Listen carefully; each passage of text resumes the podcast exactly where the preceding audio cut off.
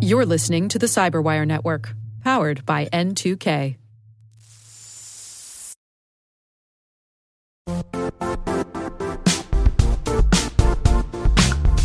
Don't struggle to align your organization's cybersecurity with business risk. Get the only solution that goes beyond reacting to threats with vulnerability and risk monitoring.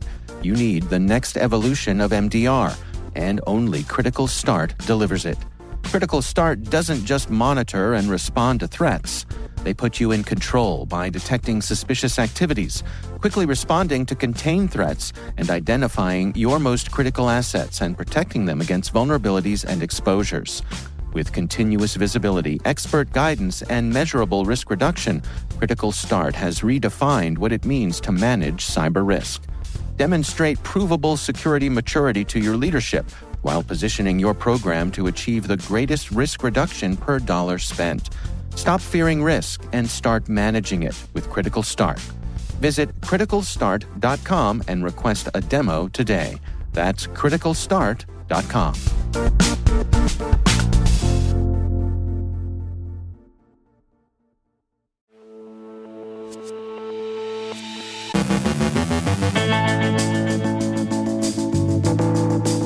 CISA outlines the Five Hands ransomware campaign. Circumstantial evidence suggests that some cyber gangs are either controlled by or are doing contract work for Russian intelligence services. U.S. federal agencies turn their attention to software supply chain security. Scripps Health continues its recovery from cyber attack. Insecure home routers in the UK. Daniel Prince from Lancaster University has thoughts on cybersecurity education. Our guest, Rupesh Chokshi from AT&T, has suggestions for organizations who want to get SASE but don't know where to begin. And Ryuk ransomware throws a wrench in research at a European biomedical institute.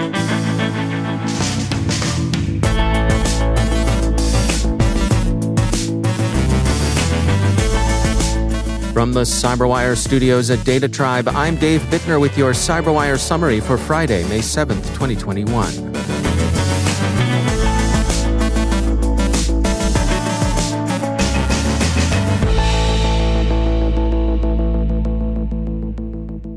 The U.S. Cybersecurity and Infrastructure Security Agency yesterday published an analysis report on the Five Hands ransomware campaign. The report says Threat actors used publicly available penetration testing and exploitation tools, Five Hands ransomware, and SombRAT remote access Trojan to steal information, obfuscate files, and demand a ransom from the victim organization. Additionally, the threat actors used publicly available tools for network discovery and credential access. It's long been believed that Russian cybercriminals tend to operate at the Russian government's sufferance but security firm TrueSec reports that it's found evidence that the gangs may also be working for the state. Specifically, there are signs that Evil Corp is operating under the security organ's direction. TrueSec had been investigating a wasted locker ransomware infection and assisting in its remediation when the victim received a government warning that it had received the attentions of the state run APT Silverfish regarded as a Russian operation and described earlier this year by researchers at the cyber intelligence firm Prodaft.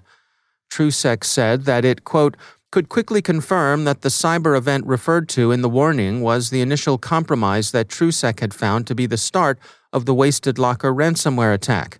They add that we could also determine that the Cobalt Strike beacon used in the attack was in fact the same Cobalt Strike beacon found in the Prodaft report since it was using the same domains and domain fronting technique described in the report. The domain used to download the PowerShell script getSystemTime also appeared in the report from Prodaft. This led TrueSec to the hypothesis that the gang behind the Wasted Locker attack was identical to the Silverfish actor. They saw other bits of circumstantial evidence, including comparable levels of sophistication and the ability of both groups to conduct continuous 24 hour operations. They also observed a curious indifference on the part of Wasted Locker's operators to motivating their victims to pay. They didn't, for example, make the now routine threat to dox the victims if they failed to pay the ransom demanded. So, the case is circumstantial but suggestive. Evil Corp may simply be a front group, or it could be working as a contractor. There's a possibility that it may be an independent criminal gang and that the apparent connections with Russian intelligence services are coincidental, but this possibility seems increasingly unlikely. According to Radio Free Europe Radio Liberty, similar evidence is emerging in the New York trial of an alleged methbot ringleader, Alexander Zhukov. According to U.S. court records, the news outlet explains, the Methbot scam first took form in September 2014 when Zhukov and five other men from Russia and Kazakhstan allegedly rented more than 1,900 computer servers at commercial data centers in Texas and elsewhere and used them to simulate humans viewing ads on fabricated web pages. In this case, it appears that Methbot used the infrastructure that's been under scrutiny in the investigation of GRU and SVR cyber operations including the dissemination of the Steele dossier during the 2016 U.S. presidential election. The U.S. Department of Justice is expanding its investigation post SolarWinds into supply chain security. Justice is taking a closer look at the role Russian companies or U.S. companies that do business in Russia may have played in the compromise of the SolarWinds software.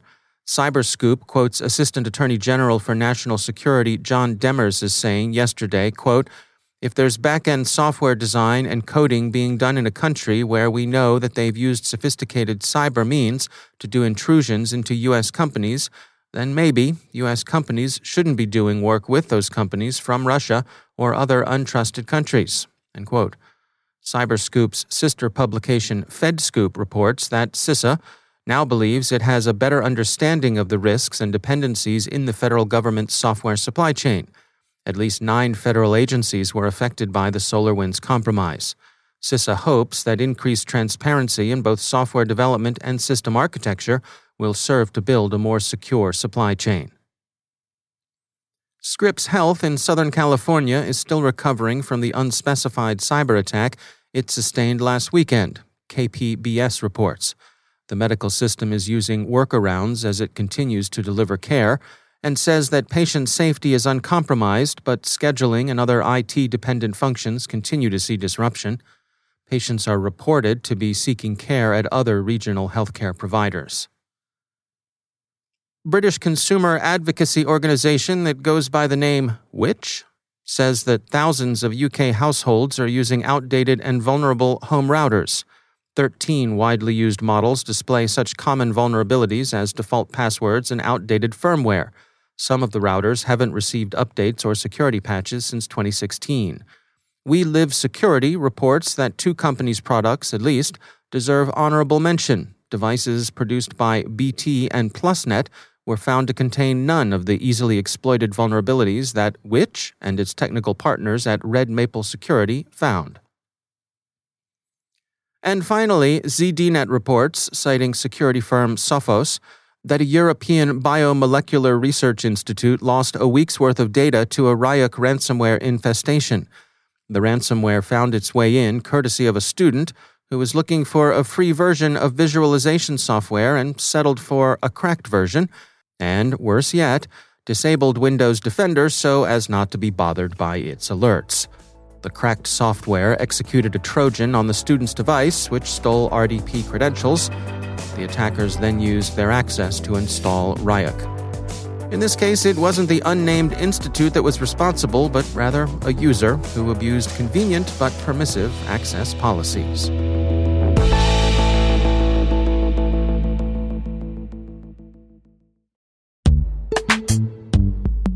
Every day, your IAM tech debt grows. Your multi generational services struggle to work together. Building an identity fabric can fix this.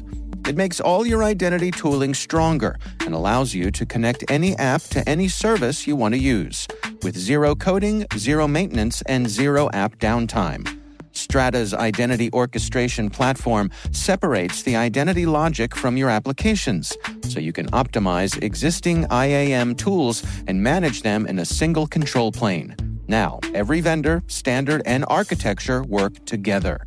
In short, building your identity fabric means you can secure your non standard apps, keep your complex access policies, retire outdated IDPs, and modernize in record time. So build your fabric with Strata Identity and get rid of tech debt for good. Visit strata.io slash cyberwire, share your identity priorities, and receive a pair of AirPods Pro. Offer valid for organizations over 5,000 employees.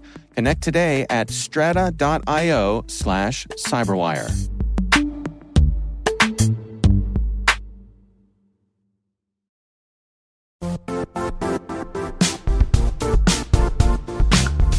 The IT world used to be simpler.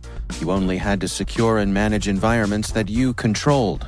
Then came new technologies and new ways to work.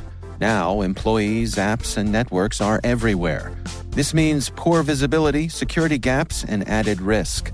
That's why Cloudflare created the first ever connectivity cloud. Visit cloudflare.com to protect your business everywhere you do business.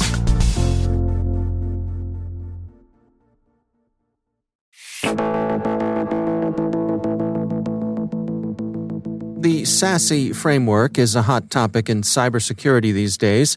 SASE standing for Secure Access Service Edge. To help cut through the hype, we checked in with Rupesh Chokshi, Vice President of AT&T Cybersecurity, for his take on SASE's potential. So right now, you know, SASE is one of the hottest terms in the market with customers in the business world as security becomes sort of, you know, front and center for everybody. And uh, I think of it as, you know, we have evolved into a hyper distributed, you know, workforce environment for the enterprise with the hyper connected, you know, from a capability perspective. So the combination of these things are creating this very unique opportunity for a security centric framework, which SASE is all about, and bring capabilities that can drill down at a very granular level to protect the data, protect the applications, protect the information flows, and protect the network for that customer, for that enterprise, for that session, for that particular identity and user. And what are the specific things that, that attract people to adopting a, a SASE framework, for example? I think the main drivers are sort of, you know, this ability to have, you know, kind of security done at a very granular level, the ability to have a zero trust, uh, you know, network or capability, the ability to bring, you know, the entire enterprise, whether it's a, you know, branch location or a user working from anywhere or a business IoT endpoint, uh, all of this data and the different connectivity types, whether it is the wireless network or the wireline network, you know, bring all of that into the, the framework and be able to then, you know, provide the security policies and controls and the granularity that is needed. Uh, you know, with SASE being as hot as it is, of course, that means that um, folks who are considering it are getting all sorts of marketing messages about it and and uh, and so on. I'm curious, what are your recommendations for folks of, of how to get started, how to you know, cut through that noise and, and, get a real solid understanding of uh, what it might mean to them? Right. That's a great question, uh, Dave, because you know, as a trusted advisor, you know, I would like to recommend a few things that says, look, you know, sit down with the experts. You know, we have the security consulting offers that we provide along those lines of, you know, SASE readiness, you know, literally with that mindset to say, okay, let's better understand what is the environment, right? Are you going to have a distributed workforce for a period of time? Are you going to bring it all, you know, back into the into the fold or not? Uh, are you adding significant amount of sort of you know new devices and new users and new endpoints? And do you have a way to kind of you know secure those? And what are you going to do about it? So i would say that spend the time on the architectural the framework aspect of it better understand what the business drivers are and think of the sort of you know outcome. Because security is not just you know about the technology. This is about the business, right? It's a business problem in terms of am I secure? Am I compliant? Do I have the risk profile figured out? Have I done all of the testing that I need to do? So it's basically lay out the blueprint, partner up with somebody you can kind of work and trust, and then get into phased execution. When you look at organizations that have successfully adopted a SASE approach, are there are there any things that they have in common? Are there any things you see that that um, set up particular organizations for success?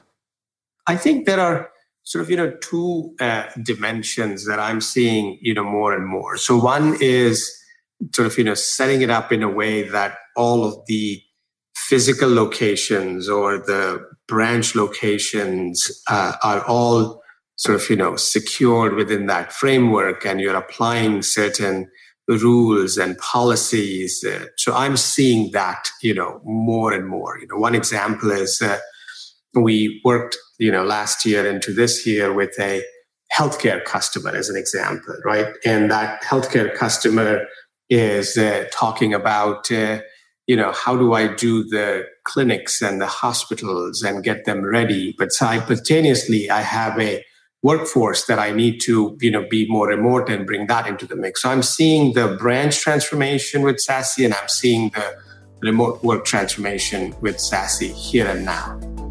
That's Rupesh Chokshi from AT&T Cybersecurity. There's a lot more to this conversation. If you want to hear more, head on over to CyberWire Pro and sign up for Interview Selects, where you get access to this and many more extended interviews.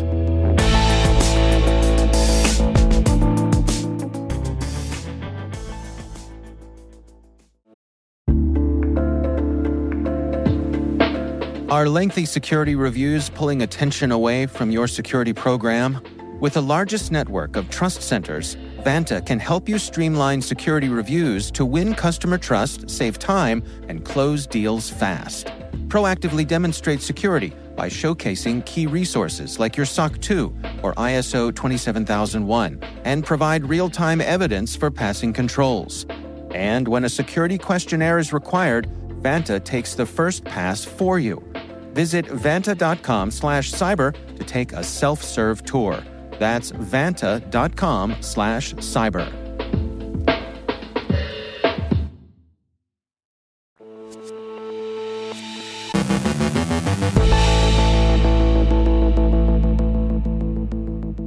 And joining me once again is Daniel Prince. He's a senior lecturer in cybersecurity at Lancaster University. Daniel, it's always great to have you back. Um, I want to touch base with you today about cybersecurity education, certainly something that is near and dear to you and uh, part of your everyday, but just sort of check in. You know, where do things stand today? Well, I, like say, uh, as a senior lecturer at a university, uh, cybersecurity education is is a passion of mine, um, and uh, it's a, it's a re- the reason why I wanted to talk about it really is it's a massively changing uh, industry at the moment. Um, from my point of view, cybersecurity has gone through a, an incredible change in terms of the professionalism that sits around it, and and we're seeing. You know, in the UK, the, the rollout of the UK Cybersecurity Council, who's really meant to there, be there to, to establish cybersecurity as, as a professional body. And so that changes the, the nature of education. And then I'm looking at it from the point of view of um, the university. And, and this year we're celebrating the 10th year of our multidisciplinary cybersecurity program. And looking back from where we started to where we are now and how the industry's changed is, is, is quite a remarkable journey. And thinking back 10 years where there was a lot of push around industry certifications and, and or you know the types of tests that we were doing then to assess the quality of cybersecurity profession professionals to where we are now with lots of informed practical based assessments and then the role of academia within that as well has changed and within the UK and the National Cybersecurity Centre has recently rolled out uh, the Academic Centres of Excellence in Cybersecurity Education. And I know in the US they've got a similar scheme to recognise centres um, uh, uh, academic centres which are really trying to be at the forefront of uh, cybersecurity education. And Lancaster's has, has submitted and, and is fortunate to be awarded one of those statuses. And it's again, it's it's moved away from not just being about educating professionals, but what are we doing in the com- academic community to teach you know, historians or English language specialists, or you know, how are we reaching out across and in improving cybersecurity awareness for a variety of different disciplines and, and roles? And I think that's reflecting really the criticality of digital uh, technology in in every single role, and then the importance that cybersecurity has with those roles. Um, not just uh, this isolated profession of protecting a few computers. Yeah, that's fascinating to me. I mean, I think back to my own uh, university days, and I mean, is is this a situation where you're you're you're having you could have classes that are you know cybersecurity for non majors, you know that sort of thing? Yeah, that's certainly something that we are, looking to to move out of. Know, really the, the kind of extracurricular activities and, and certainly something to put into almost like professional studies for for these other disciplines. You know, there's always been a tie with like uh, management sciences, so we do a little bit in there. But know, when you get into some of the humanities, certainly, you know, it would be the last thing that you think about. And in, some ways, it's almost like data science type of skills. And we're seeing a big push to uh, to embed data science in in a lot of the a lot of other kind of um, disciplines and, and roles because it's such an essential skill. And, and cybersecurity is such an essential skill. And it shouldn't just be left to uh, a, a select a select few. I mean, I likened it to you know 300. It's it's not about you know 300 Spartans sealing the breach. Everybody's got a a role to play in protecting the whole system and our, uh, you know and our society. And I think because the technology is now so expansive, we we can't take that for granted, and we all have a role in protecting it. What's the response of the university been? Are, are, they supportive here? Do they recognize that this is something that needs broader attention? Well, yeah. So, as part of the uh, our application process to become a centre of excellence, uh, we we required uh, high level support from our vice chancellor down. So they're very supportive, and we're looking at how we actually start to integrate some of this uh, education into into some of our other degree programs, not to try and displace the you know the essential curriculum they're teaching, but to un- help them to understand the, the role within the roles that they are going to take on. Because for me, it's about having them, uh, the the students, and and then the future employees empowered to be able to ask that question and challenge: Are we doing the right thing with the systems, the data that we have? And if, if we can start to get people to ask those types of questions in the uh, as an employee, that will then start to hopefully lead to answers in, in terms of increased protection for us all. Is there an intimidation factor that you need to get past? You know, your your student uh, who's uh, you know doing their course of studies in the humanities might they find themselves put off a bit by you know this computer science topic? Yeah, I, I mean we, we've had we had conversations like uh, like this in, internally within the university, but it's it's a fundamental truth that it, our students can't do their studies now without their computers, right? They are, mm-hmm. you know, just look at the global pandemic and the role that that technology has played in in, in ensuring that educationists and, and students have uh, stayed connected, that we've still been able to teach, um, and that those those students have also been able to main, maintain contact with their their families.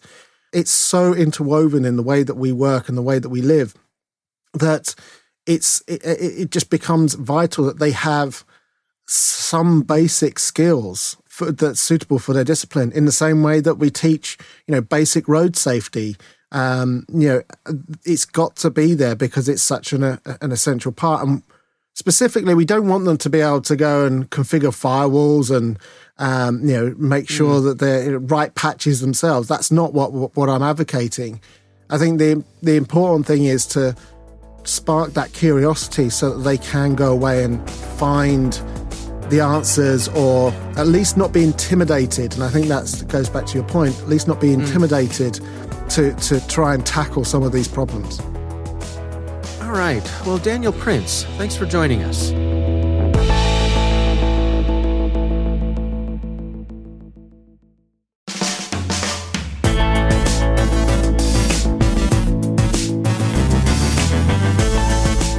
And that's the Cyberwire.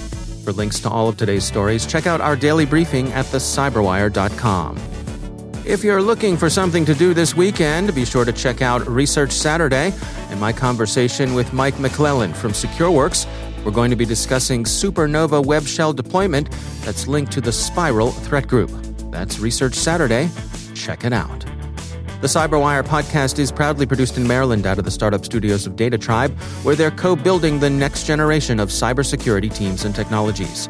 Our amazing Cyberwire team is Elliott Peltzman, Puru Prakash, Kelsea Bond, Tim Nodar, Joe Carrigan, Carole Theriault, Ben Yelin, Nick Veliky, Gina Johnson, Bennett Moe, Chris Russell, John Petrik, Jennifer Eiben, Rick Howard, Peter Kilpe, and I'm Dave Bittner. Thanks for listening. We'll see you back here next week.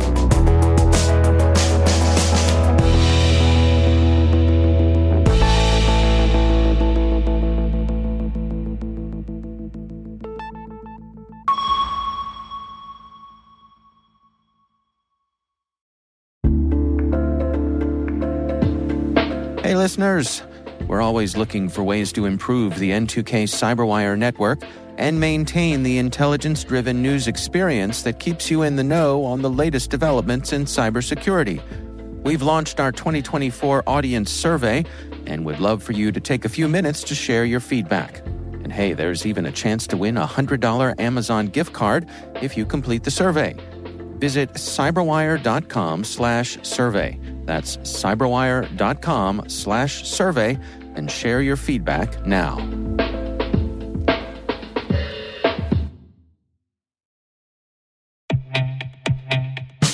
And now, a word from our sponsor, SpyCloud, the leader in operationalizing cybercrime analytics.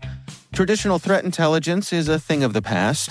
Cyber criminals are stealing vast amounts of credentials, session cookies, and financial data every day, and it's hard to keep up.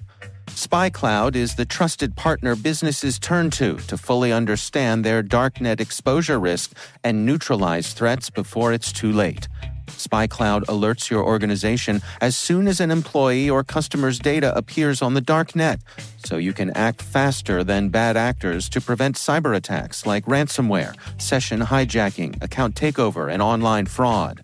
With insights from the industry's largest repository of recaptured data, protect the digital identities and systems most important to your business. Get your free corporate darknet exposure report at spycloud.com slash cyberwire and see what information criminals have in their hands today. That's spycloud.com/cyberwire.